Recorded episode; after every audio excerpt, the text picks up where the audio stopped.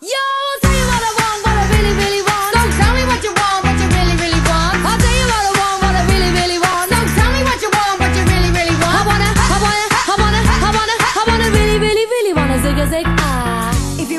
Καλημέρα σας, καλησπέρα σας ή καλό σας βράδυ, όποια ώρα της μέρας και αν μας ακούτε.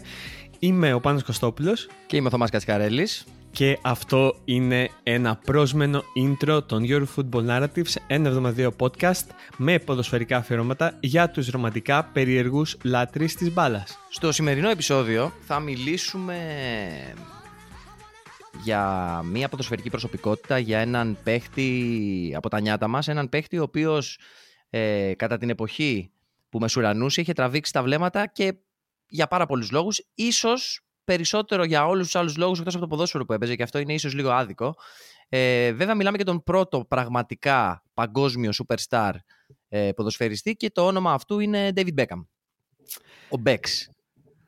Ε, και επειδή. Ε, μα ο Μπέξ. Και Ο Becks, επειδή. είναι ο Becks, είναι ο Becks. Είναι, είναι ο Μπέξ. Και επειδή είναι ένας παίκτης τον οποίο ε, τον, ε, τον έχουμε ζήσει πλήρως και αυτό συζητάγαμε ε, πριν ε, για το πώς θα προσεγγίσουμε αυτό το θέμα. Και θυμ- θυμόμασταν πώς ήρθε στα, στην προσοχή μας ο David Beckham. Ναι. Για κάποιους είναι ο άντρας της ε, Βικτόρια. Ναι. Για κάποιους είναι ο, το νούμερο 7 της United. Ναι. Για κάποιους είναι ένα από τα καλύτερα πόδια που είδαμε ποτέ. Ναι. Για κάποιους άλλους όμως είναι το πρώτο σεξι μποξεράκι σε δημόσια θέα, η πρώτη, ε, το πρώτο καμεό σε ταινία το οποίο ε, προκάλεσε συναισθήματα ενθουσιασμού.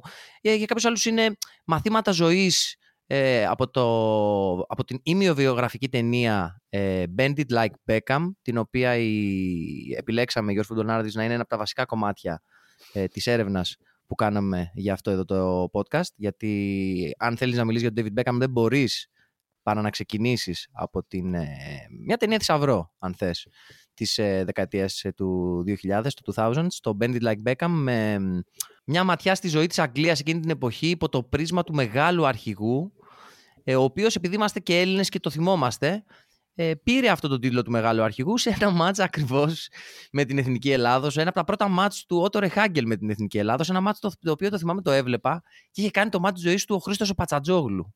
Σαν Και ο δεξί Ντέμις back half. Νικολαίδης. Και ο Ντέμις Νικολαίδης, Μεγάλο έτσι. παιχνίδι. Και νομι... Χαριστέας νομίζω επίσης. Νικοπολίδης ήταν και αυτός πολύ καλός, άσχετο που έφαγε το, το φάουλ εντάξει, από το, από το κέντρο. Εντάξει, Beckham. Beckham. Αλλά όπως είπες, βάζοντας την ταινία κάτω και την προτείνουμε ανεπιφύλακτα αυτή την ταινιάρα, το Bend It Like Beckham, βάζοντας την κάτω καταλαβαίνεις πάρα πολλά και για την Αγγλία εκείνης της εποχής, αλλά και για το πώς βλέπανε οι πιτσιρικάδες ή οι πιτσιρίκες στην ε, περίπτωση αυτή, τον ε, David Robert Joseph Beckham. Robert είναι το δεύτερο όνομά του και λέγεται Robert από τον Bobby Rompson γιατί ο πατέρας του ήταν ο παδός της Manchester United ενώ ήταν από το Λονδίνο. Έχουμε πάρα πολλά να πούμε σε αυτό το επεισόδιο και πραγματικά δεν ξέρουμε από πού να ξεκινήσουμε και πού να τελειώσουμε αλλά το βασικό που θέλουμε να δούμε και να εξιστορήσουμε για αυτούς που ίσως δεν έχουν δει τον Beckham, για αυτούς που δεν θυμούνται τον Beckham σαν παίχτη. Εμείς θέλουμε να μιλήσουμε και για τον Beckham σαν, σαν ποδοσφαιριστή και όχι μόνο τη μάρκα που μπορεί να έχουμε δει όλοι και ε, ίσως να είναι αυτό που έμεινε στην τελική γιατί από εκείνη την Manchester United γιατί μ, νομίζω ο Beckham μας έχει μείνει από τη Manchester United είναι άλλοι παίχτες που έχουν μείνει περισσότερο από τον Beckham παιχτικά και λόγω αξίας. Ακόμα και ο Ferguson είχε πει τότε νομίζω ότι έχω κοουτσάρει τέσσερις παίχτες παγκοσμίου κλάσεως ε, τον Καντονά, τον Giggs, τον Κριστιανό Ρονάλντο και τον Paul Scholes και άφησε έξω τον Beckham. Και αυτό θέλουμε να δούμε, εκεί θέλουμε να κοιτάξουμε και προφανώς με πολλές αναφορές στην ταινιάρα αυτή που λέγεται Bend It Like Beckham. Α, θα μιλήσουμε και για τη Βικτόρια, θα μιλήσουμε και για την Εθνική Ελλάδος, θα μιλήσουμε για τα πάντα. Από πού να ξεκινήσουμε; Θες να ξεκινήσουμε από το 1994 95 από εκείνη τη χρονιά που έφευγε ο Μπέκαμ με εντολή του Ferguson να πάει στην Preston για ένα πεντάμινο δανεισμό. Θες να ξεκινήσουμε από πιο πίσω για να μιλήσουμε για την, για την ε, Class of 92. Μπορούμε να μιλήσουμε για το Class of 92, αλλά επειδή θέλω να εστιάσουμε καλύτερα στον Beckham και επειδή μιλάμε για μια ομάδα από μια πόλη την οποία ξέρει καλύτερα από τον καθέναν, ε, την Πρεστονάρα. Ε, ας πούμε δύο πράγματα για την, ε, αυτό που είπες πριν, ότι ο, η Μπέκαμ γενικά ήταν στο Λονδίνο ε, και μ, ο David ο Μπέκαμ ξεκίνησε στην Tottenham. Άλλη μια περίπτωση ε, παίκτου, ο οποίος σχετι, ε, σχετίζεται με την Tottenham, αλλά δεν κάνει τη μεγάλη καριέρα με αυτή την ομάδα. Γενικά οι Spurs ε, το πληρώσανε αυτό, το πληρώνουν ε, για πάντα. Δηλαδή, ακόμα και ο Χάρη Κέιν δεν ξέρω πώς βρέθηκε να είναι εκεί και να μείνει τόσα χρόνια εκεί. Ε, μου κάνει εντύπωση. Παρ' όλα αυτά, ο David Beckham ήταν σε ακαδημίες τότε στο Λονδίνο, αλλά μέχρι που ήρθε και του χτύπησε την πόρτα στα γενέθλιά του, ο κάποιος, ε, για κάποιους τυχαίους, για κάποιους λιγότερο τυχαίους ε, προπονητής, ο, ο Σέρ Αλεξ Φέργκισον, ο οποίος τον πήρε στα γενέθλιά του, τον έβγαλε έξω, φάγανε, μιλήσανε, συζητήσανε και τον έπεισε να ε, μετακομίσει στι ακαδημίες της ε, Manchester United. Ο πατέρας του προφανώς δεν νομίζω να είχε πάρα πολλές αντιρρήσεις. Ο Μπέκαμ είχε τις περισσότερες αντιρρήσεις γιατί αυτό ήταν και κάτι το οποίο τον ακολούθησε σε όλη του την καριέρα. Γενικά η προσωπικότητα του Μπέκαμ δεν ήταν 100% αυτή του media superstar, τουλάχιστον όπως μεγάλωνε σαν παιδί, αυτό, αυτοί που λένε, αυτοί που τον ξέραν, δεν ήταν ο.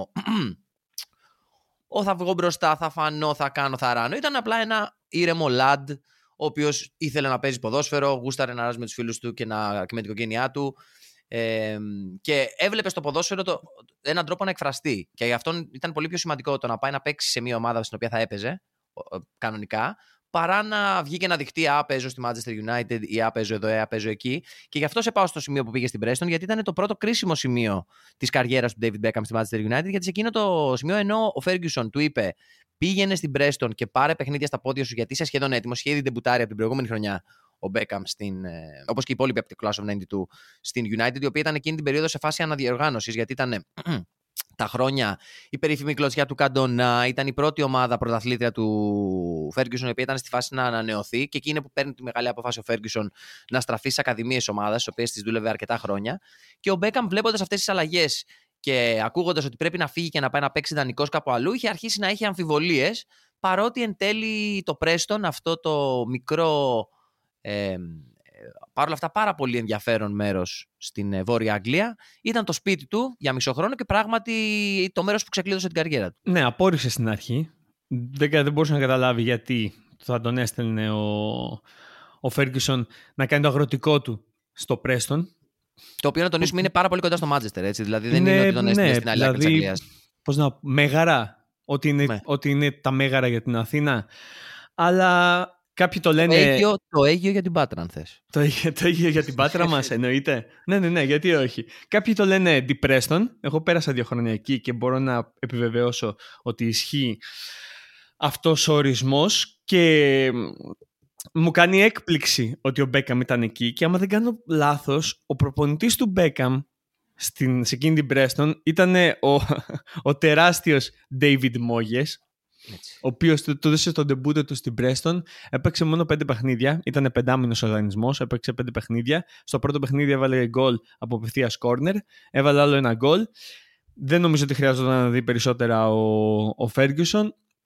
Νομίζω ότι του έκανε κάτι σαν καψόνι, slash, όπως είπαμε, αγροτικό, slash, για να σε δω εκεί και μετά έλα να παίξεις εδώ πέρα με τους άντρες και, τον, και μετά τον έφερε πίσω και όλα, και όλα τα υπόλοιπα ήταν ιστορία. Αυτό που λένε πολύ για τον Beckham και ε, αυτό συνάδει πάρα πολύ με αυτό που είπες πριν ότι ο τύπος δεν ήταν Κριστιανό Ρονάλντο δεν ήθελε να, να λάμπει το πρόσωπό του και να βάζει μάσκες προσώπου και να φωτογραφίζεται με, με, τα, με το six pack του ήταν ένας τύπος, ήταν χαμηλών τόνων και ένας τύπος ο οποίος δούλευε πάρα πολύ στην προπόνηση μέχρι ενός σημείου, μέχρι το σημείο που για τον Ferguson τουλάχιστον ε, γνώρισε και παντρεύτηκε με την ε, Βικτόρια. Και μπορούμε να σταθούμε λίγο σε εκείνη τη χρονική περίοδο α, της ζωής του Μπέκαμ και δεν στο... Δεν μπορώ, κάθε φορά, κάθε φορά που θυμάμαι τη Spice Girls στο μυαλό μου πηγαίνει σε σε διάφορα χιτάκια. Δεν στο αποκάλυψα, αλλά όταν ξεκίνησα να κάνω το research και διάβαζα τα άρθρα, άρθρα, άρθρα, μετά κάποια στιγμή κουράστηκα και λέω, αλλά εντάξει με τα άρθρα. Θα να ακούσω ένα podcast. Οπότε ψάχνω, ξέρω εγώ, Google, David Beckham Podcast. Και ένα από τα podcast που μου βγάζει είναι The Scandalous Relationship of Έτσι. Posh and Bex. Έτσι, έτσι. Η οποία να τονίσουμε στα ταμπλόι της εποχής η Posh δεν πήγε για τον Beckham στα ποδητήρια εκείνη τη μέρα. Για Η- πες. Τα ταμπλόι της εποχής λέγανε και το θυμάμαι μου είχε κάνει πάρα πολύ εντύπωση γιατί προφανώς ε, η Κατίνα μέσα μαζί και βασιλεύει, τολμώ να πω. Ε, είχε πάει στα ποδητήρια για τον Ryan Giggs, λέγανε τα ταμπλόι Εντάξει, της εποχής. εντάξει. Παρόλα Λογικό. αυτά την τράβηξε, την τράβηξε το, η απλότητα, η ταπεινότητα και το χαμηλό βλέμμα του David Beckham. Ναι, Την αν τρα- θέλετε. αυτό, αυτό είπε σε μια από τις συνεντεύξεις είπε ότι Έτσι, έτσι. α, ήταν σε αυτό το δείπνο, meal, οτιδήποτε, lunch, οτιδήποτε μετά, από, ήτανε. μετά από μάτς, ήταν νομίζω Τις- μετά από μετά κάποιο τις μάτς μάτς. που ήταν η Μμ, ομάδα και φέραν μμμ. τις Spice Girls για να... Ου, Ε, ε, Spice Girls, ε. Spice Girls εννοείται. και, όπως, και όπως καθόταν και παρατηρούσε ξέρω εγώ τους ε, παίχτες της Manchester United και λέω εγώ διάλεγε ε, λέει ήτανε όλοι οι lads στο, στο μπαρ και πίνανε ποτά εγώ φαντάζομαι τώρα τον, τον, τον Scholes με πουκάμισο λευκό να έχει βγει λίγο από το παντελόνι από κάτω, κοκκινισμένο στέρμα από ταξίδια και από, το, από τον υδρότα. Το Giggs να το παίζει λίγο ιστορία, γιατί ξέρεις, ήταν, ο Giggs ήταν λίγο, Είναι ο Giggs, είναι λίγο, λίγο έτσι ο μανιαμουνιάς. άντρας, ο πάμε, ναι, δεν ξυρίζομαι, πάρε, τρι- πάρε τρίχα εδώ πέρα να βλέπεις. Και άλλοι, και άλλοι, γιατί Nicky ήταν Butt. πολύ. Nicky Butt σίγουρα Nicky ξεχώριζε. Butt, Ο Nicky Nicky Butt. Butt, Με δύο, μπύρες στα εννοείται. χέρια, με δύο μπύρες στα χέρια και τον σκόλ στον ώμο του, κάτι τέτοιο ας πούμε. Αλλά ο Μπέικαμ καθόταν σε ένα τραπέζι με τους γονείς του και εκείνη τη στιγμή η Βικτόρια είδε αυτό και λέει κοίτα τι καλό παιδί ξέρω εγώ πόσο οικογενειάρχης δεν πάει με τους lads να πιει ξύδια εγώ θέλω να το γνωρίσω αυτό το παιδί και Έτσι. μιλήσανε νομίζω εκείνο το βράδυ και είχε μαζί του ένα εισιτήριο τρένου και πήρε, έβγαλε το εισιτήριο και πάνω στο εισιτήριο έγραψε ξέρω εγώ Βικτόρια 693, 33, 83, 73 οτιδήποτε.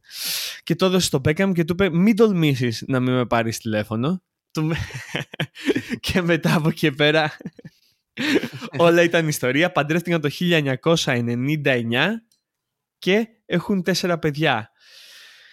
Και αυτή η σχέση ουσιαστικά Όρισε. σημάδεψε, όρισε ναι Όρισε. τον Μπέκαμ. Γιατί από Ο- εκεί και πέρα, από το 99 Όχι μόνο και τον πέρα, Beckham, άλλαξαν πολλά. όλες, όλες τις σχέσεις superstar ζευγαριών ever. Ο Μπέκαμ με τη Βικτόρια ήταν το ζευγάρι. Δηλαδή, ας πούμε, πριν μπούμε στο πώς επηρέασε αυτό τον Μπέκαμ, ας πούμε, πώς επηρέασε όλους τους υπόλοιπους, εμάς δηλαδή.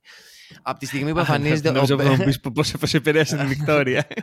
Η Βικτόρια τι εννοείς; Η Βικτόρια εξελίχθηκε, δούλεψε, χτίστηκε και δημιούργησε ένα πάρα πολύ ωραίο σπιτικό με τον. ε, να, με να τον κάνω David μια Beckham. παρένθεση για να μιλήσω για Όσες το, po- θες. για το podcast Posh and Όσες Bex, θες; το οποίο α, μου αποκάλυψε ότι η Posh, Posh σημαίνει κυριλές στα αγγλικά, Έτσι. η Posh α, ήταν από το Λονδίνο και τη λέγανε Posh γιατί είχε αυτό το London accent, το λίγο κυριλέ, το Είναι λίγο... λίγο και η φάτσα της. Είναι, Είναι, λίγο και η καλά, φάτσα είναι της. και η φάτσα της προφανώς, αλλά φαντάσου τότε, πόσο χρονών ήταν τότε και έλεγε η, η Posh, λοιπόν, ότι όταν γνώρισα τον Beckham, δεν ήταν ο Beckham διάσημος, εγώ ήμουν διάσημη. Ο Beckham ήταν ένας πιτσιρικάς που έπαιζε στη Manchester United. Εγώ ήμουν διάσημο, ο Beckham ντρεπότανε να βγει με μένα γιατί με ακολουθούσαν και βγάζαν φωτογραφίες. Και είχε, και είχε δίκιο έτσι να τονίσουμε ότι από το 1994 μέχρι και το 1999 τουλάχιστον που παντρευτήκανε οι Spice Girls ήταν από τα απόλυτα ήταν το απόλυτο girl band ever Ναι. μέχρι εκείνη το σημείο δηλαδή, αλλά ήταν από τα απόλυτα μουσικά ακούσματα δηλαδή, ο κόσμος παραλυρούσε ακόμα και εμείς που δεν ήμασταν οι μεγαλύτερες ε, Spice Girl σύτσες ας το πούμε έτσι της εποχής ακόμα και σήμερα όταν ακούμε κάποιο τραγούδι αυτόματα ε, μπαίνουμε μέσα είναι Εννοείται. κομμάτι που έχεις και ήταν Α, εν- υπερ εννοείται. superstar, όχι απλά superstar. Μμμ, Ε, ακριβώς. δημιουργούν λοιπόν αυτό το ζευγάρι, ε, πολύ πριν τον Μπρατζελίνα θα πω εγώ, το οποίο πάτησε πάρα πολύ πάνω στις δικές τους ε, επιταγές και νομίζω για πολλά χρόνια ήταν και φίλοι τα ζευγάρια στην Αμερική, το οποίο θα φτάσουμε Ισχύει. αργότερα στο πώς Ναι, ναι, έφτασε ναι. ο David Beckham στην Αμερική, αλλά να τονίσουμε ότι σε αυτό το σημείο της καριέρας του και αυτό είναι πάρα πολύ μεγάλο κομμάτι της, ε, ε, της, του, του, προ- του προβλήματος με της σχέσης του με τον Ferguson. Ο Ferguson σαν Σκοτσέζος, middle class, ε, σκληροτράχυλος προπονητής, αν βάζει, εν, ενέβαζε ένα πράγμα πάνω απ' όλα στο, στην εξέλιξη των νεαρών παιχτών είναι το mindset, είναι η- το μυαλό που είχαν και το, τι, οι αρχές που κουβαλάνε. Γι' αυτό πάντα ήθελε, το έχει πει, πάρα πολλές φορές, όλοι του οι παίκτε ακαδημίε να προέρχονται από μεσοαστέ οικογένειες οι οποίες ξέρουν το, hard- από, από το hard working. Επειδή να υπάρχει το, το working ethic, το οποίο ο Μπέκαμ το είχε, αλλά του Ferguson από το σημείο που έμπλεξε, που, έμπλεξε, που δημιουργήθηκε το, η σχέση με τη Βικτόρια, άρχισε, σταμάτησε να βλέπει τον Μπέκαμ σαν έναν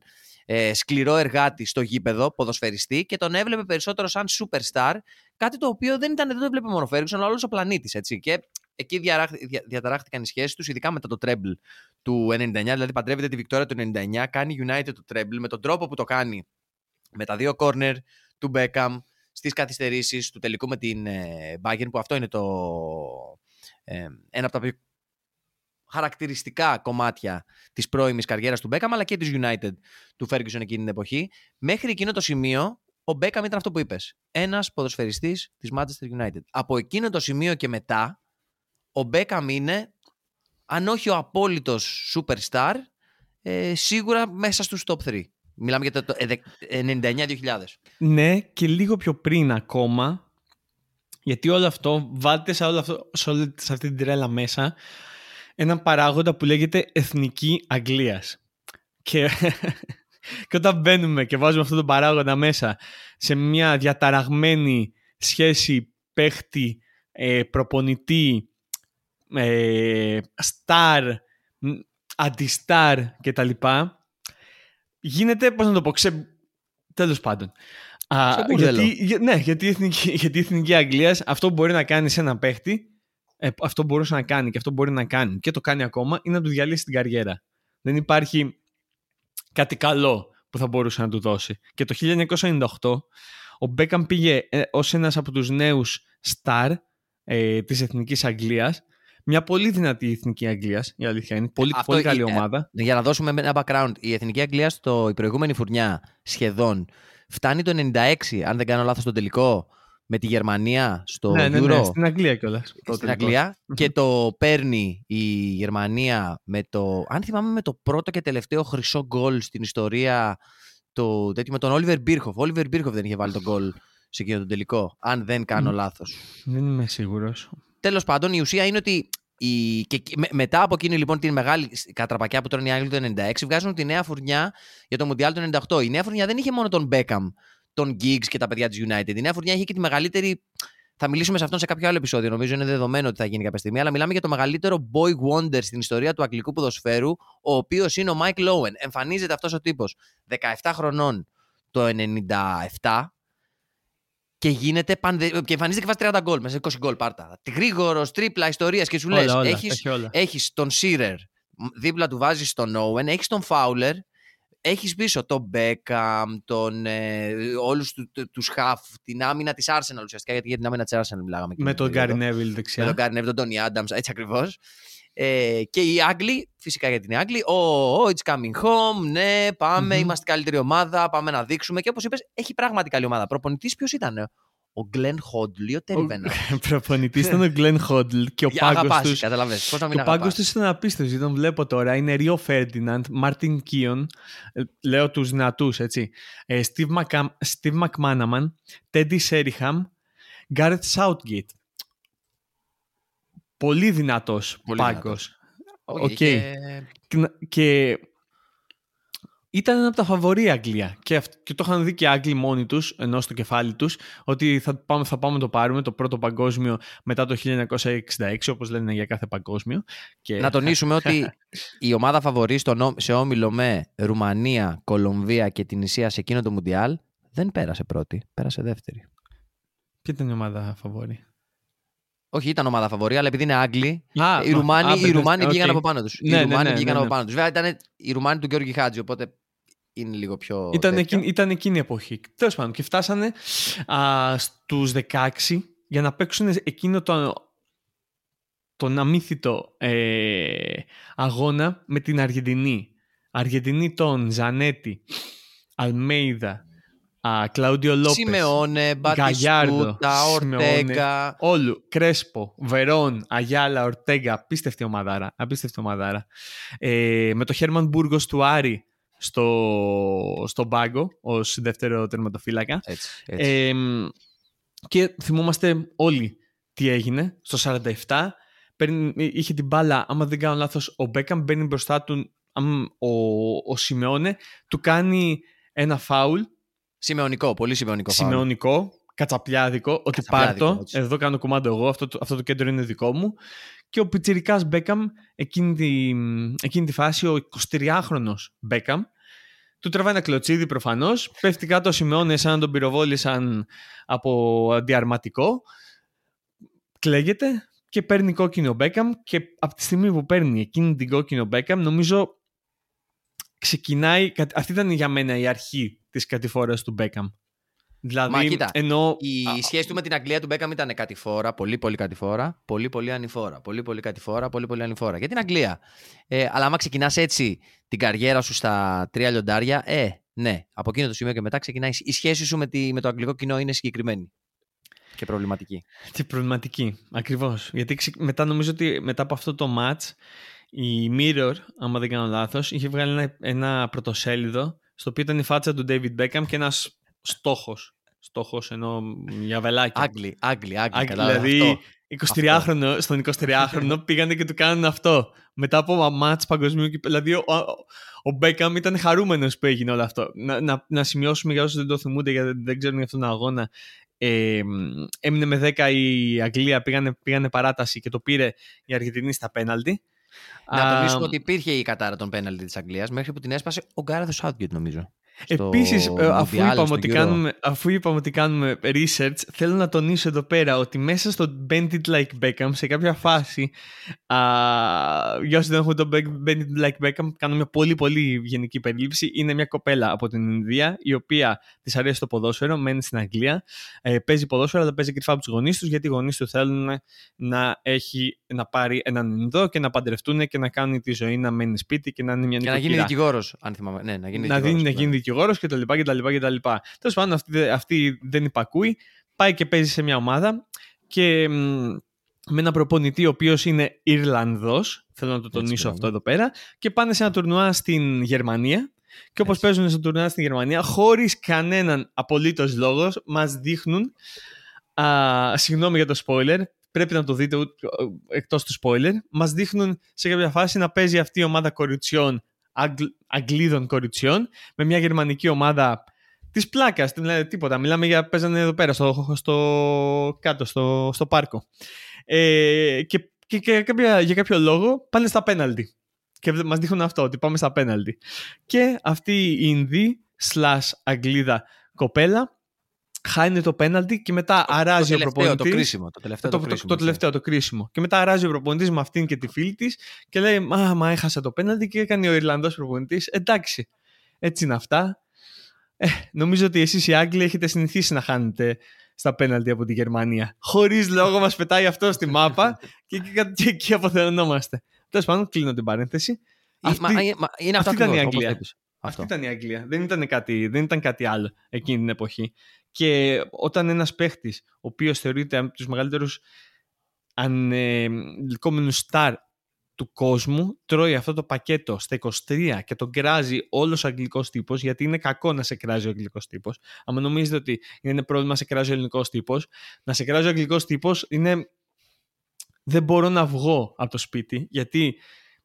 Γιατί, Γιατί είναι όπως άνθρωποι, είδατε, στο- είναι άνθρωποι στην αυλή. Είναι άνθρωποι στην αυλή με κάμερες και σημαδεύουν μέσα. Δεν γίνεται. Δεν μπορείς να βγεις. Είναι μια βραδιά στο Notting Hill. Πώς είχε γίνει το σκηνικό μια βραδιά στο Notting Hill που ήθελε να πάει η Julia Roberts να βρει το τέτοιον, πώς τον λέγανε, το Hugh Grant στο βιβλιοπωλείο και δεν την αφήναν οι δημοσι... το Hugh Grant τον αφήναν οι δημοσιογράφοι. Έτσι ακριβώς. Αυτό Έτσι ακριβώς, ακριβώς. Ναι, γιατί είμαστε και συνεφίλ κυρίες και κύριοι, γιατί θα μιλήσουμε και γι' αυτό. Θα, θα, θα βάλουμε και αυτό μέσα. Αλλά να τονίσουμε ότι μιλάμε για τους Άγγλους οι οποίοι ψήφισαν Brexit με 60% και μετά το μετανιών, δηλαδή το 60% των ανθρώπων ακούει τον τύπο. Να, να το πω πολύ μπακαλίστικα έτσι. Οπότε καταλαβαίνετε τι έγινε όταν ο τύπος έκραζε εκείνη την εποχή το Beckham και μαγκιά του που έκανε bounce back και επέστρεψε και πήρε και οδήγησε την United σε εκείνο το, το τελικό του 99 με την Bayern. Έκανε τα δύο corner. Beckham into Sheringham, and Solskjaer has won it! και έδωσε την, ε, την νίκη στη United. Μετά, όπως είπαμε, όπως είπες χαρακτηριστικά, ξεκίνησε να χαλάει η σχέση του με τον, Φε- με τον Ferguson. Λένε ότι ε, ξεκίνησαν όλα από, μια, μ, από ένα σκηνικό που ο Μπέκαμ ζήτησε άδεια από τον Ferguson να χάσει μια προπόνηση ώστε να προσέχει τον γιο, το γιο του, ο οποίος ήταν άρρωστος και ο Ferguson είδε, δεν ξέρω πού, στο τσάο, στο hello, δεν ξέρω πού το είδε ο Ferguson είσαι στην τηλεόραση, γιατί προφα- α- ακόμα και ο Ferguson διαβάζει αυτόν τον τύπο για τον οποίο μιλάμε. Ε, είδε τη Victoria Beckham σε ένα γκαλά να φωτογραφίζεται την ίδια μέρα που ο Beckham ήταν σπίτι και πρόσεχε το γιο του και, και στράβωσε γιατί σου λέει είναι επαγγελματίας παίχτης και χάνει προπόνηση για να πηγαίνει άλλη στα γκαλά και να φωτογραφίζεται. Το οποίο είναι ακραία σεξ- σεξιστικό η αλήθεια είναι γιατί και άλλοι τη δουλειά Δουλειά της της είναι, έκανε. δηλαδή- δηλαδή, δηλαδή ο ένας έκανε Προπόνη- δουλειά, το άλλο έκανε δουλειά. Προπόνηση έχει κάθε μέρα. Οκ, είναι μαζί σου, αλλά ρε παιδί μου, κάπως να τα συνεννοηθούμε. Θα μου πεις γιατί να μην πάρει μια γκουβερνάντα ο Ντέιβιντ Μπέκαμ, να μην φέρει τη μάνα του, να μην φέρει την. Ε, Εγώ λέω καλά έκανε και έμεινε σπίτι με το άρρωστο παιδί του και άφησε τη γυναίκα του να πάει να κάνει τη δουλειά της. Ναι, γιατί όχι. Καλά, Λε- έχει κάθε να στο πω δεύτερη αλλιώς, μέρα, ας Να σου το πω αλλιώς. Εκείνη τη μέρα η Βικτόρια έβγαλε πολύ περισσότερα λεφτά από ό,τι έβγαλε ο Ντέιβιτ εκείνη τη μέρα. Σίγουρα. Εκείνη τη Ναι, μέρα, αλλά ο δεν λέω David- γενικά. Ο ο David κέρδισε στην καρδούλα του παιδιού του, να ξέρεις εκείνη τη μέρα. Ναι, ναι, Έχασε ναι, βέβαια την νίκη- καρδούλα του νίκης. προπονητού του, γι' αυτό μετά από κάνα εξάμεινο έφαγε, καπέ, έφαγε πα- παπούτσι στο κεφάλι. αλλά είναι, είναι και η περίοδος αυτή, έχουμε ξαναμιλήσει για αυτή την περίοδο στο ποδόσφαιρο, η οποία μετά το Μουντιάλ του 98 γενικότερα έχει αρχίσει και καταλαβαίνει ο διαφημιστικό, μαρκετινιστικό κόσμος ε, ότι εδώ έχει ψωμί, εδώ έχει πολύ ψωμί και κάτι πρέπει να κάνουμε. Τηλεοπτικά, διαφημίσεις, ε, συγχορηγίες. Οι, οι εταιρείες αθλητικών ειδών έχουν αρχίσει να εκτοξεύονται. Γιατί μη- δεν μιλάμε πλέον για την Nike και την Adidas και τη Puma όπως ξέρουμε αυτή τη στιγμή. Εκείνη την εποχή ήταν κάτι τελείως διαφορετικό. Ε, και μέσα από ε, τέτοιου star, έχουμε ξαναμιλήσει για τον Ροναλντίνιο συγκεκριμένα, για την πίσνα της Real, για τον Μπέρεθ και τους Galacticos, για τις συμφωνίες της Nike με τον Ροσέλ ε, στην Παρσελώνα και γενικά τώρα πώ άλλαξε όλο το ποδόσφαιρο σε όλο αυτό. Και από τη μία, ας πούμε, είχες τύπους σαν τον Ροναλντίνιο, δηλαδή ένα μικρό μάγο που εμφανίζεται από το πουθενά και τα κάνει όλα ε, μπάλα στο, το 2002 στο Μουντιάλ.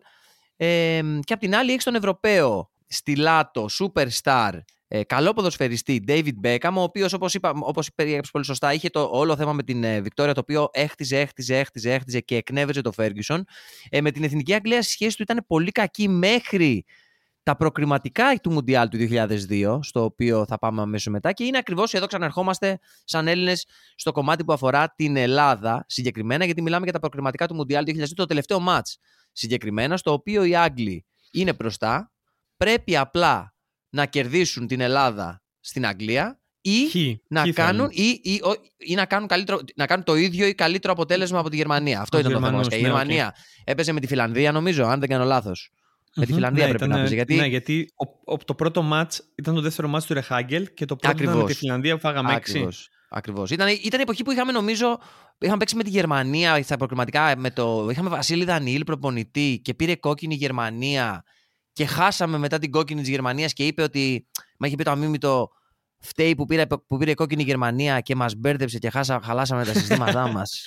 δηλαδή είχαμε ένα παίχτη παραπάνω και δεν ξέραμε τι να το κάνουμε. και χάσαμε. Βγάλ τον έξω ρε φίλε. αυτό είπε, αυτό είπε ο, ο- η Αλεπού. Και ξέρεις κάτι, εγώ θα συμφωνήσω. Γιατί αν είσαι τακτικής, θα μπλοκάρεις, ρε παιδί μου. Μπλοκάρεις. Σε εκείνο λοιπόν τον μαγικό κόσμο του ελληνικού ποδοσφαίρου που είχε περάσει, νομίζω, ο Άγχελ Ορντανέσκου προπονητής εκείνη την περίοδο, ήρθε με τον Βασίλης Δανίλ, έγινε όλο αυτό το ωραίο πράγμα. Και μετά εμφανίζεται ο Ρεχάγκελ κατά τύχη, αναλαμβάνει την εθνική στη Φιλανδία, τσακώνεται με τον Γεωργάτο, του λέει Αού, δεν θα κάνει, δεν θα. Φεύγει ο Γεωργάτο από την ομάδα και ο Ελευθερόπουλος, νομίζω. Μαζί δεν φύγαν αυτοί. Ή στο... Όχι, Στολτίδη δεν τον καλούσε νομίζω. Τον Καλσολίδη δεν τον καλούσε. Τον ε, Γεωργάτο τον κάλεσε στη Φιλανδία και του είπε: Εσύ, παιχταρά μου, είσαι το αριστερό μπακ, ναι, μαμά. Και ο Αρισ- Γεωργάτος αριστερό είπε: χα- Τον έβαλε αριστερό χαφ, δεν ήθελε νομίζω ο Γεωργάτος Ακριβώς, και μανούριασε τσακωθήκαν και γι' του λέει, αυτό. Έτσι, Μμμ. μπράβο. Και ο Ελευθερόπουλος κάτι άλλο έκανε και βγήκε. Καλά, Εντάξει, εντάξει. υπήρχε ο Νικοπολίδη, δεν το Εντάξει, συζητάμε. προφανώς. Δεν, ε, Ναι. ε, στο δεύτερο λοιπόν εκείνο μάτι της Εθνικής Ελλάδα, η οποία ήταν ένα, ε, ένα επίσημο τσίρκο, όπως είναι ακόμα, αλλά εκείνη την περίοδο δεν είχε γίνει ακόμα πρώτη καλή περίοδος, πάει στην Αγγλία. Με μια νεανική ομάδα που ο Ρεχάγκελ του έχει διαλέξει έναν έναν ουσιαστικά από το ελληνικό πρωτάθλημα κυρίως και όσους λίγους λεγιονάριους υπήρχαν. Και όπως αναφέραμε νωρίτερα, ονόματα που δεν είχαν ξεχωρίσει μέχρι το σημείο και η Ελλάδα κάνει πραγματικά επική εμφάνιση. Μέσα στο Το Wembley. Δηλαδή, Καλύτερο μάτς της Εθνικής Ελλάδας που έχουμε δει μάλλον. Δηλαδή κανένα από τα, από τα ματς του Euro δεν Οκ, είναι βγάζουμε, καλύτερο. ναι, οπότε- οκ. Μα, δεν παίξαμε καλύτερα σε κανένα, μάτσα, σε κανένα από αυτά τα μάτς του Euro. Εκεί μέσα στην Αγγλία μπήκανε και, Και δεν παίξανε. τους πατήσανε προφανώς γιατί ήταν η Εθνική Αγγλία η οποία ήθελε αποτέλεσμα. Αλλά ήταν στην κόντρα, ήταν απίστευτη η Ελλάδα. Παμ, παμ, παμ, παμ, παμ, παμ. Γρήγορη, πολύ δυνατή. Οι παίχτες ήταν όλοι μέσα, ορκισμένοι, χωρίς λόγο. Δηλαδή μας είχε, μας είχε εντυπωσιάσει αυτό. Εκείνη τη στιγμή σε ένα παράλληλο κόσμο η Αγγλία ζούσε όλο αυτό. Δηλαδή εμείς βλέπαμε την Εθνική Ελλάδος και αρρωσταίναμε με Ντέμι, με Πατσατζόγλου, τι κάνει ο Ρεχάγκελ, πω λες να είναι αυτό, ο Νικοπολίδης τα βγάζει όλα. Ρε, κοίτα να δεις, μπορούμε και καλύτερα. Ρε, κοίτα να δεις πώς παίζουν. Ρε, πήγαμε στην Αγγλία και το, κα- το παλεύουμε. Ρε, πω, πω ματσάρα που κάνουμε. Και, αλλά εκείνη τη στιγμή παράλληλα στην, στην Αγγλία οι άλλοι βράζανε. Οι άλλοι ήταν σε φάση θα μπούμε μέσα. Γιατί, Ε, να είναι ένα τονίσουμε- λεπτό και μπαίνουμε μέσα. Μπαίνουμε μέσα. Να τονίσουμε ότι η Γερμανία παίζει την ίδια ώρα το παιχνίδι, αλλά τελειώνει λίγο νωρίτερα η Γερμανία. Οι Άγγλοι χαχαχάχου παίζουν με την Ελλάδα. Βάζει η Ελλάδα κάποια στιγμή τον γκολ. Το, μη- το πρώτο 0 από το βάλει ο Ντέμι, νομίζω. Το πρώτο. Μμμ, ο Ντέμι ή ο Χαριστέας. Θα το κοιτάξω. Νομίζω ο Ναι, Ντέμις το πρώτο ή το δεύτερο. Τέλος πάντων, νομίζω ο Ντέμις το πρώτο. Και λίγη το Γερμανία-Φιλανδία χ. Οπότε οι Άγγλοι συνειδητοποιούν ότι καλά είναι αστείοι, δεν έχουν δεν μπορούν να κερδίσουν την Ελλάδα στο, στην Αγγλία. Σου λέει κάτσε, πρέπει να βάλουμε γκολ γιατί ε, και με χ περνάμε. Βάζουν γκολ, ισοφαρίζουν ένα-ένα και νομίζω η Ελλάδα καπάκι αμέσως. Αμέσως επόμενη επίθεση κάνει το 1-2 πάλι. Α- Ακριβώς. Χαριστέας το πρώτο, Νικολαίδης το Το δεύτερο. καλεί στο δεύτερο. Τέντι Έτσι, Σέριχαμ ε, ισοφάρισε. Ισοφάρι, ακριβώς. Και μ, ε, απλά έχουν μείνει νομίζω 5 λεπτά, 7 λεπτά μέχρι να λήξει. Έληξε 5 λεπτά νομίζω νωρίτερα το μάτς Γερμανίας και ξέραν οι Άγγλοι ότι θέλουν το χ. Για εμάς τους Έλληνες που βλέπαμε και το μάτς κοινό, δεν μας πολύ ένοιαζε να σου πω την αλήθεια, γιατί τι τρώγα και κερδίζαμε, τι χάναμε. Είχαμε τι αποκλειστεί περνάμε. προφανώς. Είχαμε αποκλειστεί, δεν είναι ότι πέραμε κάτι, γιατί για την ψυχή μας το κάναμε, γιατί, για να γουστάρουμε που λέμε. Και Ακριβώς. πραγματικά το θυμάμαι γιατί ήταν αυτό ακριβώς. Ο Μπέκαμ σε εκείνο το ματς ήταν ο Μπέκαμ. ο- Επειδή ο Μπέκαμ έγινε superstar μετά από κάποιο σημείο και μετά τις περιόδους του, τις καταλαβαίνεις σε το μαλλί του. Δηλαδή, όταν ο Μπέκαμ είχε το μαλλί ξανθό ε, μέχρι κάτω. Όταν ο Μπέκαμ είχε το μαλλί, ξέρω εγώ, Ιαπωνέζικη κοτσίδα, όταν ο Μπέκαμ είχε το μαλλί ξυρισμένο. Εκείνη ήταν η πρώτη περίοδος που ο Μπέκαμ είχε το μαλλί ξυρισμένο. Ξέρεις, αυτό το, το σκινχεντικό το οποίο πρωταγωνιστεί και στην ταινία Bend It Like Beckham σε κάθε αφίσα του Μπέκαμ. Ακριβώς. Και νομίζω ότι. Ε, και, και θυμάμαι ότι σε εκείνο το παιχνίδι πραγματικά ήταν όλη η Αγγλία. Στρατιώτης. Αυτό σημαίνει αυτό Όλη, το μαλλί. όλη Ναι. η Αγγλία. Όλη η Ναι, Αγγλία ναι, ναι, ήταν ναι, ναι. ε, από την άμυνα μέχρι την επίθεση, δεξιά, αριστερά, στο κέντρο. Δεν είχε θέση. Εκείνη ήταν πραγματικά αυτό που λέμε ο αρχηγός της Αγγλίας. Έκανε ό,τι έκανε ο Λάμπαρντ στη Τσέλσι, ο Τζέραρντ στη Λίβερπουλ. Έκανε αυτό το πράγμα. Είχε, είχε Ήμουνα κάτι τα να πάντα. αποδείξει. Αυτό είχε ακριβώς. Είχε κάτι να αποδείξει μετά από αυτό που είχε γίνει το 1999. Και δεν ήταν γιατί η ομάδα εκείνη είχε Τζέραρτ, Φέρντιναντ, Κίον, Σκόλς, Χέσκεϊ, Φάουλερ, όλους. Όλοι Σίρερ, μέσα. ε, Όουεν. Το Σέριχαμ που βάλε και τον γκολ, Άντρι Κόλ, τα πάντα. Και αυτός που έλαμψε γιατί είχε κάτι να αποδείξει στους Άγγλους ήταν ο David Beckham. Με εκείνη, με εκείνη την, την απίστευτη κολάρα που εντάξει, εγώ δεν το περίμενα, να στο, στο λέω στην αλήθεια. Γιατί, πώς να σου το πω, βλέπεις το Μέση, όχι τώρα, αλλά λίγο πιο πα- παλιότερα, να στείλει την μπάλα έξω από την περιοχή και λες, έγραψε. Εκείνο με τον Beckham δεν το περίμενα γιατί Όχι. λες, Ξέρεις ήταν πολύ γιατί είχε μακριά. πάει- Ήταν πολύ μακριά και είχε πάει στην αρχή ο Τέντι Σέριχαμ, αν θυμάσαι πάνω την μπάλα. Παίρνει νομίζω το φάουλο ο Σέριχαμ. Ο Σέριχαμ πρέπει να ήταν. Δεν το, δεν το φάουλο το πήρε ο Μπέκαμ. Παίρνει την μπάλα ο Σέριχαμ και πάει να βαρέσει το φάουλο ο Σέριχαμ. Εγώ το θυμάμαι να σκέφτομαι, γιατί να βαρέσει το φάουλο ο Σέριχαμ, ειδικά από εκεί πίσω. Τι δουλειά έχεις εσύ εκεί Τέντι Σέριχαμ. Φύγε από εκεί, πήγαινε πιο μπροστά, αγόρι μου. Δεν το να βαρέσει κανένας άλλος. Να δούμε τίποτα. Και πάει ο Μπέκαμ και υπάρχει μια ψιλομαν. Όχι μανούρα, δηλαδή δεν τζακωθήκανε. David, θα βαρέσω εγώ το φάουλ. Όχι, Τέντι, δώσε μου την μπάλα. ε, David, θα βαρέσω εγώ το φάουλ. Σου είπα το έχω, το έχω. Έλα, Τέντι, δώσε μου την μπάλα, σε παρακαλώ πολύ και πήγαινε μέσα στην τέτοια. Έλα, έλα, έλα, δώσε μου την μπάλα. Έδωσε την μπάλα τελικά ο Τέντι Σέριχαμ. Την έστησε ο Μπέκαμ. Κοίταξε. Beckham could raise the roof here with a goal. I don't believe it. David Beckham scores the goal to take England all the way to the World Cup finals. Give that man a knighthood. Και το κάρφωσε, ρε φίλε. Ήταν πραγματικά.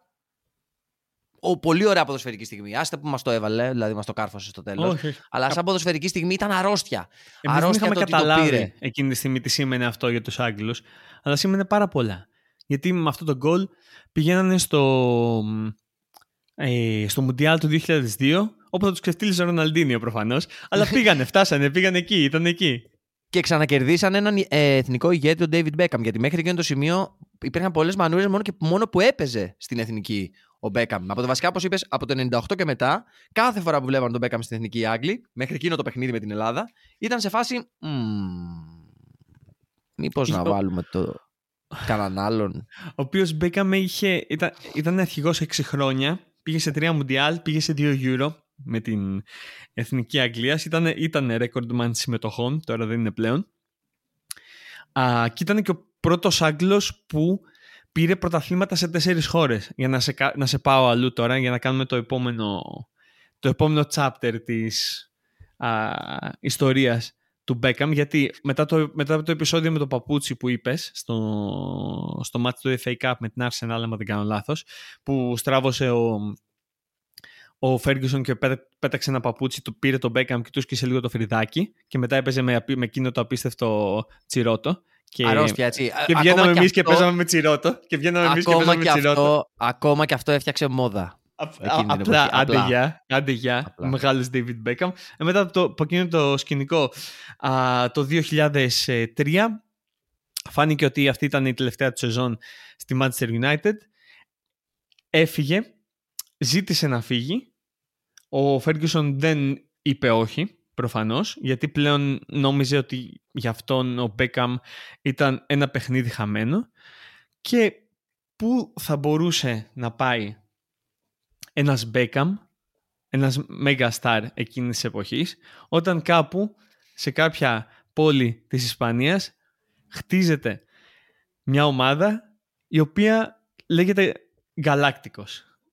Νομίζω ότι ο, ο Beckham ήταν ο τελευταίος Γαλάκτικο. Δηλαδή από ήταν αυτούς ο που τελευταίος, πήρε- αλλά ήταν και ο πιο γκαλάκτικο από όλους εν τέλει. Δηλαδή Ναι. ήταν ο ορισμός. Ναι, μεν ήταν ο Ζιντάν, ο Ρονάλντο, ο Βανίστελ Ρόι, whatever, όλοι αυτοί οι παίκτες.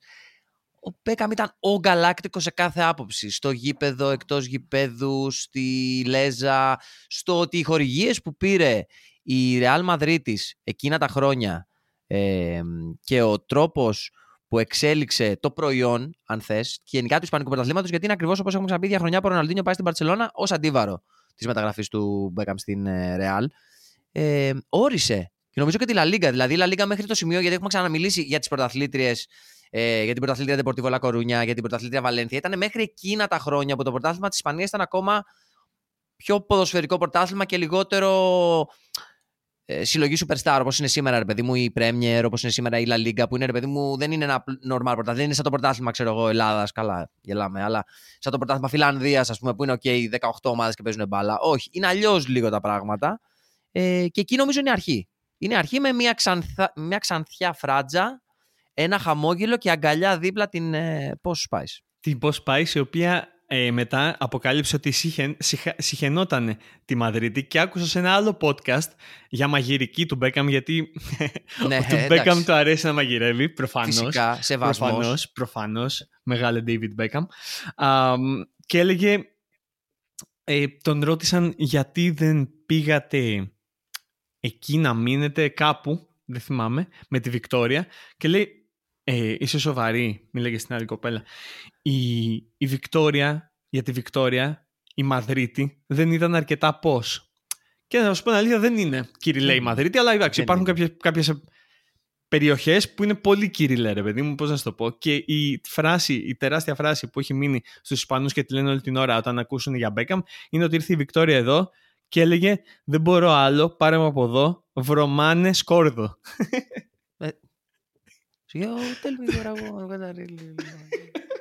Μα ναι, ναι. Και ξέρεις κάτι, στα μάτια μου για τα δικά της στάνταρ είχε δίκιο η, η Βικτόρια Πώ, ε, Μπέκαμ, να τα λέμε όλα. Και κοίτα, η καριέρα του Μπέκαμ επηρεάστηκε και από αυτό, γιατί η Real ήταν το, η κορυφή της ποδοσφαιρικής του καριέρας από άποψη φήμης στην Ευρώπη. Έφτασε λοιπόν εκεί το 2003 και έμεινε μέχρι το 7. 8, 7. Μέχρι το 7. Ε, η Βικτόρια δηλαδή θυσιάστηκε εισαγωγικά. Καλά, στη Μαδρίτη την πήγανε, δεν την πήγανε στη Κουαλαλουμπούր, αλλά πήγε ρε παιδί μου σε ένα μέρος που δεν Θυσιάστηκε. ήθελε. Ναι. Α, θυσιάστηκε. Από τη δικιά της μεριά θυσιάστηκε. Είχα- Είχαν σπάσει και οι Spice Girls δύο-τρεις φορές με επανενώσει και τα σχετικά. Ήτανε μακρι... ε, Πέρασε δύσκολα, να το πούμε έτσι. Γι' αυτό Βέβαια, σκέφτομαι- Πες, πες, πες. τι; Πες, πες, πες. Βέβαια, ο- ε, θέλω να πω ότι η επόμενη επιλογή καριέρας, γιατί εκεί θέλω να πάω, ότι ναι, μεν στη Real έμεινε αρκετά χρόνια, δεν έκανε όσα θα μπορούσε να κάνει, γιατί το πείραμα των Galacticos ήταν και μία αποτυχημένο, γιατί δεν βασίστηκε σε ποδοσφαιρικά κριτήρια, μάλλον σε ένα κύριο βασικό ποδοσφαιρικό κριτήριο. Από τους 11 κάποιοι πρέπει να μαρκάρουν. Το ξεχάσανε αυτό. Διώξανε το Μακελελέ και παίζανε κέντρο Ζιντάν, Ζιντάν Φίγκο Μπέκαμ. Δηλαδή η Ο τριάδα Ζιντάνο στο Φίγκο κέντρο Μπέκαμ να ένα είναι ζητώ... πόνο. Ο Ελιγκέρα έπαιξε κάποια στιγμή. Φωνάζαν από την άμυνα τον Ιέρο. Του λέγανε Ιέρο, έλα ξανά μπροστά. Θυμίζει το Ανιάτα σου. Ανέβαινε ο Ιέρος στο κέντρο. Ήταν ωραίο. Ήταν ωραίο να το παρακολουθείς. Ήταν δεν η κέρδισε αρχή τόσα του πολλά. τέλους των Γκαλάκτικος γιατί όταν πήγε ο Μπέκαμ ε, σε μια παρουσίαση που όπως είπε ο πρόεδρος τότε της Real Madrid είχε περισσότερη ανταπόκριση από τα μίντια από τον θάνατο της πριγκίπισσας Νταϊάννα που ισχύει οπότε καταλαβαίνουμε ακριβώς τι σημαίνει αυτό. Για μένα είναι μεγάλο what if αμ, τι θα γινόταν άμα ο Μπέκαμ πήγαινε στην Παρσελώνα. Δηλαδή γιατί η Βαρκελόνη νομίζω ότι της Ναι, άρεσε ναι, είναι λίγο αλλιώς. περισσότερο της Βικτόρια. Λίγο ήλιος, λίγο, μ, ναι. λίγο θαλασσίτσα κτλ. Είναι μεγάλο what if, αλλά ας το αφήσουμε αυτό. Δεν, δεν, θα, δεν θα μπούμε εκεί τώρα. Αυτό το θέμα είναι ότι μ, με την μαρκετινίστικη κίνηση να φέρει τον Μπέκαμ, ουσιαστικά είναι σαν να έχεις το Τζέγκα το παιχνίδι και να βγάζεις τα κυβάκια ένα-ένα. Α, Η Real Madrid τα βάζε, η Real Madrid της, ε, βγάζοντάς τα, άμα καταλαβαίνεις τι εννοώ, δηλαδή έπαιρνε το Ζιντάν, έβγαζε ένα κυβάκι. Έπαιρνε το Φίγκο, έβγαζε ένα κυβάκι. Έπαιρνε τον, Μο- τον Owen, έβγαζε ένα κυβάκι. Ε, και στο τέλος ε, πήρε τον ε, Μπέκαμ, έβγαλε το τελευταίο κυβάκι, έπεσε όλο αυτό, διαλύθηκε. Δηλαδή, ο Μπέκαμ από το 3 μέχρι το 7 πήρε ένα πρωτάθλημα και ένα Super Cup Ισπανίας. Αυτό πήρε ο Μπέκαμ στη Real Madrid της. Το οποίο δεν είμαι σίγουρος ότι τον ένοιαζε γιατί το 7 στη σε ηλικία 32 χρονών έφυγε και πήγε σε αυτό που θα μιλήσουμε τώρα στην επόμενη ομάδα. Πήγε στο Κοίτα. MLS και ήταν. Τον ένοιαζε όμως γιατί τι έκανε μετά έχει σημασία. Δηλαδή ενώ ήταν στο MLS, ενώ πιστεύω ότι τον ένοιαζε, αλλά όχι τόσο ώστε να α- αναιρέσει όλα τα υπόλοιπα. Δηλαδή, αν του έλεγες ρε παιδί μου με τα ίδια λεφτά και την ίδια δόξα πήγαινε στην Εσπανιόλ, δεν θα πήγαινε στην Εσπανιόλ. Κατάλαβες. Θα πήγαινε, θα προτιμούσε τη Real και σαν τέτοιο, υποθέτω σαν επίπεδο. Αλλά το MLS είναι ουσιαστικά. Και εδώ ερχόμαστε στην πραγματι- στο πραγματικό ερώτημα της καριέρας του David Beckham. Γιατί όπως είπες, ήταν 32 ετών. Θεωρητικά στην τελευταία πολύ καλή ποιοτική του φάση και πλέον και σαν ποδοσφαιριστής ήταν πολύ πιο όριμος, πολύ πιο γεμάτος. Πολύ... Δεν, ήταν, ο- δεν είχε την ίδια φυσική κατάσταση όσο είχε μικρότερος. Αλλά στην πραγματικότητα ο Beckham δεν ήταν ποτέ της φυσικής κατάστασης. Δηλαδή, το, το προσόν του δεν ήταν ότι έτρεχε πολύ ή ότι ήταν γρήγορος και δυνατός. Ήταν άλλα τα προσόντα του ποδοσφαιρικά. Ε, στην πραγματικότητα είσαι ο David Beckham. Είσαι Άγγλος. Είσαι παντρεμένος με τη Victoria Spice. Ε, πας, έχεις πάει στους Galacticos, έχεις κάτσει τέσσερα χρόνια και έρχεται η προσφορά που σου δίνουν ουσιαστικά από το MLS, η οποία λέει το εξής. Σε θέλουμε David στο MLS. Και εσύ τους λες, τι είναι αυτό, είναι διαφήμιση; και σου λένε το MLS είναι το πρωτάθλημα ποδοσφαίρου της Αμερικής. Θα έρθεις εδώ, παιχταρά μου, να το κάνουμε διάσημο. Γιατί σε εκείνο το σημείο να τονίσουμε ότι το MLS δεν είχε τηλεοπτικά, δεν είχε διαφημίσεις. Ήταν οριακά αντρικό σπορ στην Αμερική. Γιατί το ποδόσφαιρο στην Αμερική, η σόκα, όπως το αποκαλούν ε, οι ντόπιοι, οι γηγενείς, είναι ένα σπορ περισσότερο για γυναίκες. Το οποίο θα καταλάβετε Ε, άμα δείτε και το Bendit ε, Like Δεν Beckham. τη like Beckham, έτσι, είναι με- μεγάλο κομμάτι αυτό. Ε, Ευτυχώς πλέον αυτές οι απόψεις έχουν αλλάξει. Γενικά ή αλλάζουν σιγά σιγά στον κόσμο, αλλά εκείνη την περίοδο το 2007 μιλάμε για ένα πρωτάθλημα το οποίο το ξέρανε μόνο κάποιοι Αμερικάνοι. Και σου λέει ο κομισάριος, υποθέτω ο κομισάριος ήταν και αυτός, του MLS, ποιον θα φέρουμε. Εκεί, εκεί δημιουργείται η ιδέα, γιατί στο πρωτάθλημα της Αμερικής είναι σαν το NBA. Έχουν ε, ε, salary cap οι ομάδες, δηλαδή δεν μπορούν να πληρώσουν όσα λεφτά θέλουν. Παρ' όλα αυτά, δημιουργήθηκε η μαγική ιδέα του designated player.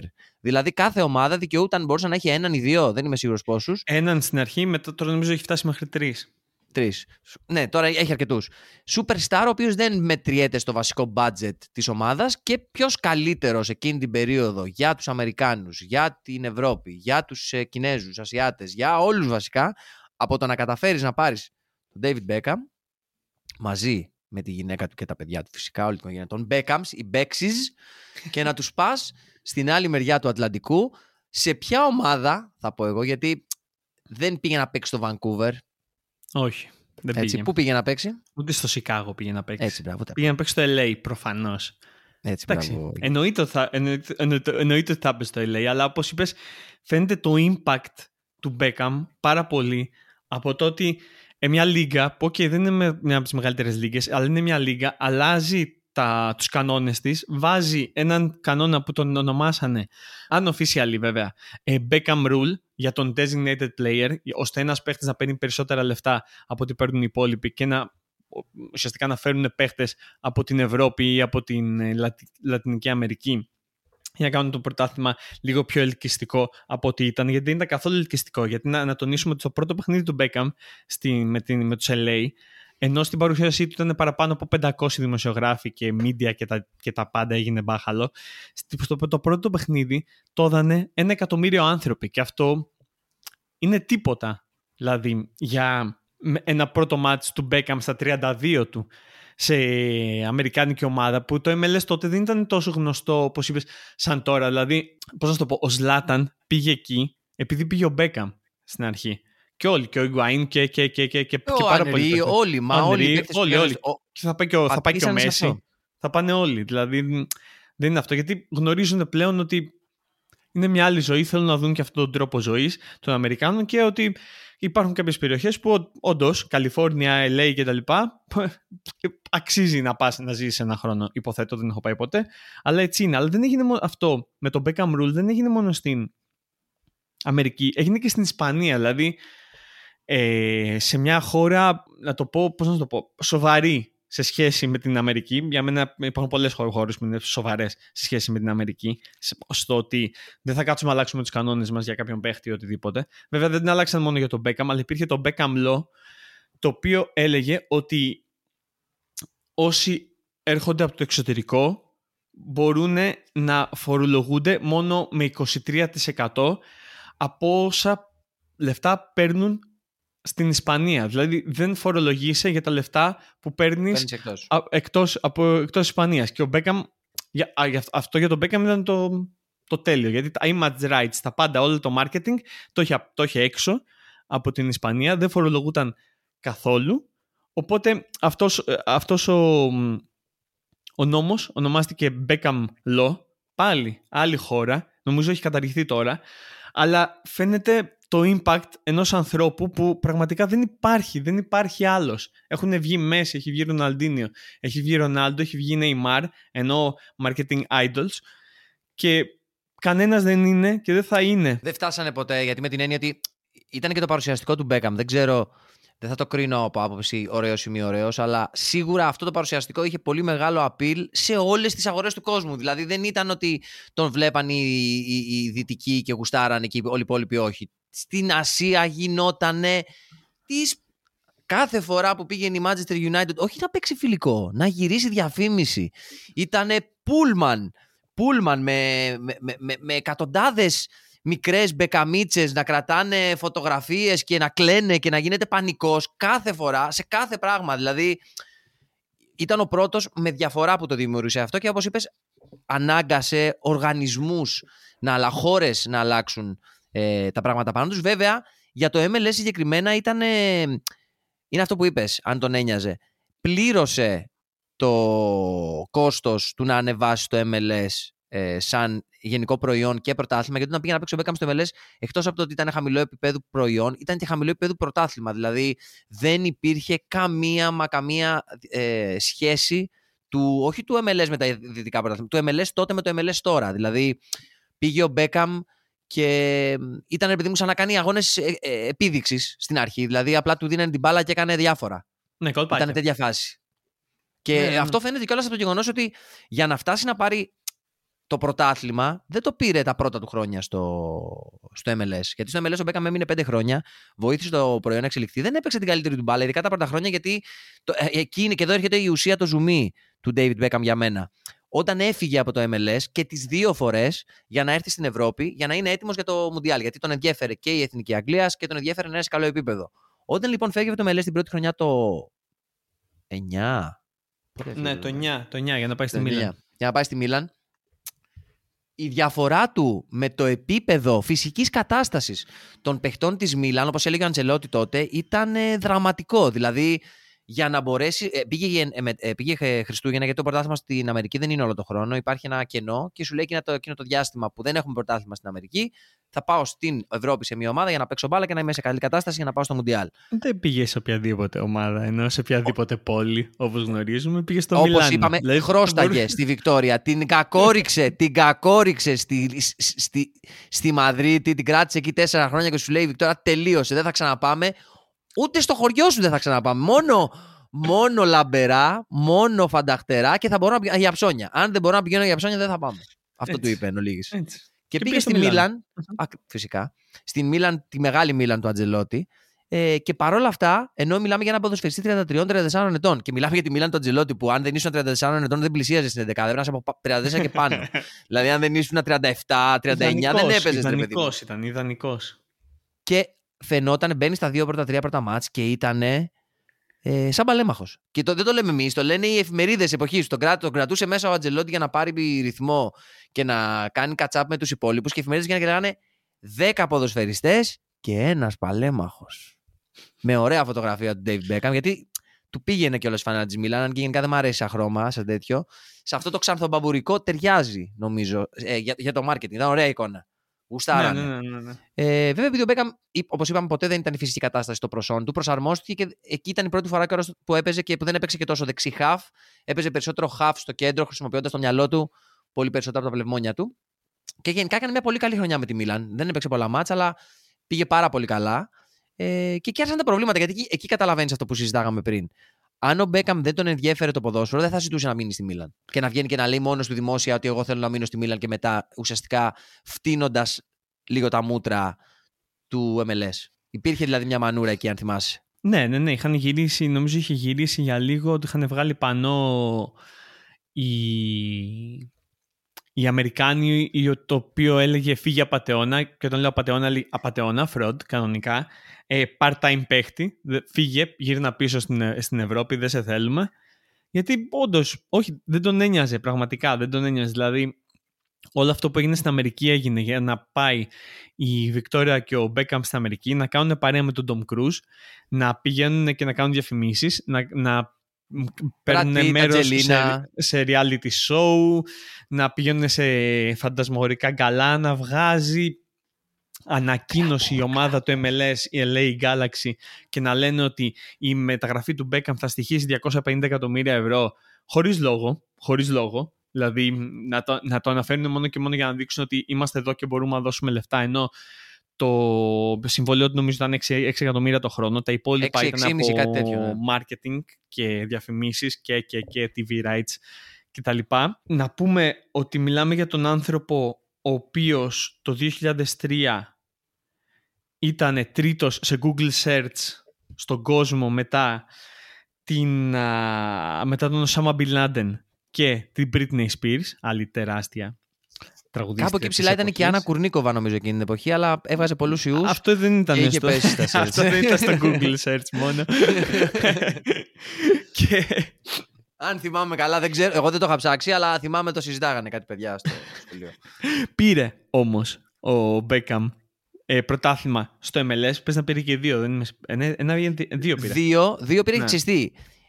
Ξεστή. Εδώ ρε φίλε εσύ και του, του βγάζεις το καπέλο γιατί υπήρχαν αυτά τα χρόνια που πήγες στη Μίλαν, ξανά φύγε, ξαναγύρισε. Θέλω να πάω να γυρίσω στην Ευρώπη, θέλω να παίξω μπάλα κανονική. Το... προ- Ε, είχε πει κιόλας ότι το επίπεδο του πρωταθλήματος είναι χαμηλό.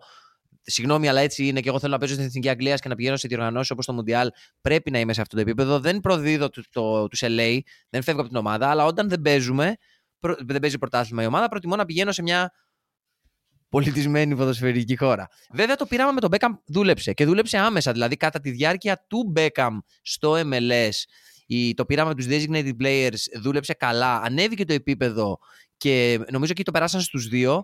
Κάτι το οποίο οδήγησε τον Beckham να φτιάξει τη διάδα ή τριάδα στους MLS όταν γύρισε και έλυσε τα θέματα με τους οπαδούς γιατί τους μίλησε από καρδιά ότι μάγκες είμαι ο David Beckham και αυτό είναι η φάση μου. Δηλαδή, ναι, Τι σέβομαι. περίμενε, τι θέλεις. Τι, δηλαδή, πε- τι θες. θέλετε Άσε από με μένα. σου. Ναι. Άσε με σου. ML, LA Galaxy, δεν είσαι, ξέρω εγώ, η Real. Οπότε χαλαρώστε λίγο κι εσείς. Ελάτε, τι θέλετε, πρωτάθλημα θέλετε. Φώναξε το Λάντον τον Donovan, έναν από τους μεγαλύτερους παίκτε στην ιστορία του Αμερικανικού ποδοσφαίρου. Και τον παλιόφιλο, δεν ξέρω αν είναι παλιόφιλος, αλλά σίγουρα τον έφερα από την Αγγλία, τον Ρόμπι Κιν, έναν επιθετικό ένιγμα, για μένα, γιατί ήταν μικρός, ήταν ε, ε, ταλέντο 17 χρόνων στην Ίντερ. Είχε Τικός έρθει. Tottenham, αυτό είναι για μένα. Μετά ο- εκεί, στην τότε να με έκανε δηλαδή, όνομα. Ναι, Και στη ε, Liverpool αυτό είχε περάσει, αν είναι. θυμάσαι. Ναι, Ο ισχύει, Ρόμπιο αλλά, Κιν. Αλλά είναι επιθετικός Tottenham, δεν είναι επιθετικός Liverpool. Δηλαδή, επιθετικός Όχι, Liverpool όχι, είναι ο ναι, Ρόμπιο ναι, ναι, ναι. Φάουλερ. Κατάλαβες. Ναι, ναι. Κοίτα, εγώ λέω είναι επιθετικός MLS γιατί ο Ρόμπι Κιν πήγε και ε, έκανε καριεράρα στο MLS. Βρήκε τον Μπέκαμ και τον Donovan, φτιάξαν μια τριπλέτα φωτιά και πήρανε back to back MLS νομίζω το 11 και το 12, αν θυμάμαι Μμμ. καλά.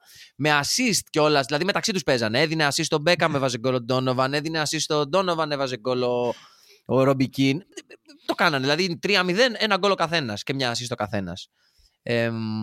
Το οποίο βέβαια ανέβασε το επίπεδο του MLS ε, σε σημείο που ο Μπέκαμ κατάλαβε, ε, μ, γιατί σε εκείνο- μέ- μέχρι εκείνο το σημείο που πήγαν και άλλοι παίχτε, όπως μεγάλοι παίχτε, ο Άνρι, είπαμε, ο Ρόμπι Κίν, πηγαίνανε πλέον ονόματα με τον Μπέκαμ γιατί άνοιξε το δρομολόγιο. Δεν ήταν περίεργο. Όποιος πριν τον Μπέκαμ λέγανε, Έλα, τα πάμε να κάνω ξέρω, στην Αμερική. Μη κοροϊδευόμαστε. Ναι, Μετά ναι. τον Μπέκαμ λέγανε, ε, Πάμε στην Αμερική, ε, πρέπει να γίνει, βρείτε, βρείτε μας μια άκρη. Α- Θέλω να το ακριβώς, ναι. ζήσω. Θέλω, να, Θέλω να το θέλω ζήσω. να κλείσω την καριέρα μου ή πριν κλείσω την καριέρα μου να πάω στην Αμερική. Τζέραρντ, Ακριβώς. Λάμπαρντ, πολύ, πολύ. Ανρί, είναι μα, ε, ε, ένας σωρό κόσμο. Πώς τον λένε, ο, ο Insigne. Καλά, ο Insigne πήγε λίγο νωρίτερα από το να κλείσει την καριέρα του, αλλά αυτό είναι άλλο θέμα για ένα άλλο podcast. Ε, Τζοβίνκο. όταν θα είμαι- Ο Τζοβίνκο. Και ο, και ο Insigne τώρα δεν πάει. Και εσύ, και εσύ είναι πάει τώρα, ναι. Και ο Τζοβίκο πρέπει να πήγε και, νωρί- και νωρίτερα. Πιο μικρό ήταν, νομίζω. Όταν, Ναι, μα, όταν πήγε. Ε, άμα είσαι ποκοπίκο, αν είσαι ποκοπίκο έξτρεμο Ιταλο μανιαμούνια σε ένα 68, είσαι για MLS και μάλλον Καναδά, θα πω εγώ. Ε, Όμω ο Μπέκαμ έφυγε από το MLS μετά τα δύο πρωταθλήματα, ένα χρόνο πριν τελειώσει το συμβόλαιό του, γιατί εκεί μάλλον κατάλαβε ότι είπε και ο ίδιο. Και εδώ είναι, γι' αυτό φτάνουμε νομίζω στο ζουμί του. Γι' αυτό το MLS για μένα είναι αγαπημένη μου περίοδο του Μπέκαμ. Του Μπέκαμ που αρχίζει να συνειδητοποιεί ότι είναι και ποδοσφαιριστής δρεγάμωτο. Δηλαδή θέλω να το ζήσω κιόλας λίγο. Βέβαια είμαι ο David Beckham, αλλά δεν θα πάω να παίξω ξανά στην Preston. Να το τονίσουμε αυτό. Δεν θα γίνει. Δεν θα παίξω Αλλά στο ρε- τοπικό στην ομάδα της ε, Ούτε γειτονιάς ξέρω εγώ μου. στην Anderlecht. Δεν θα πάω να παίξω στην Anderlecht, στην Derry.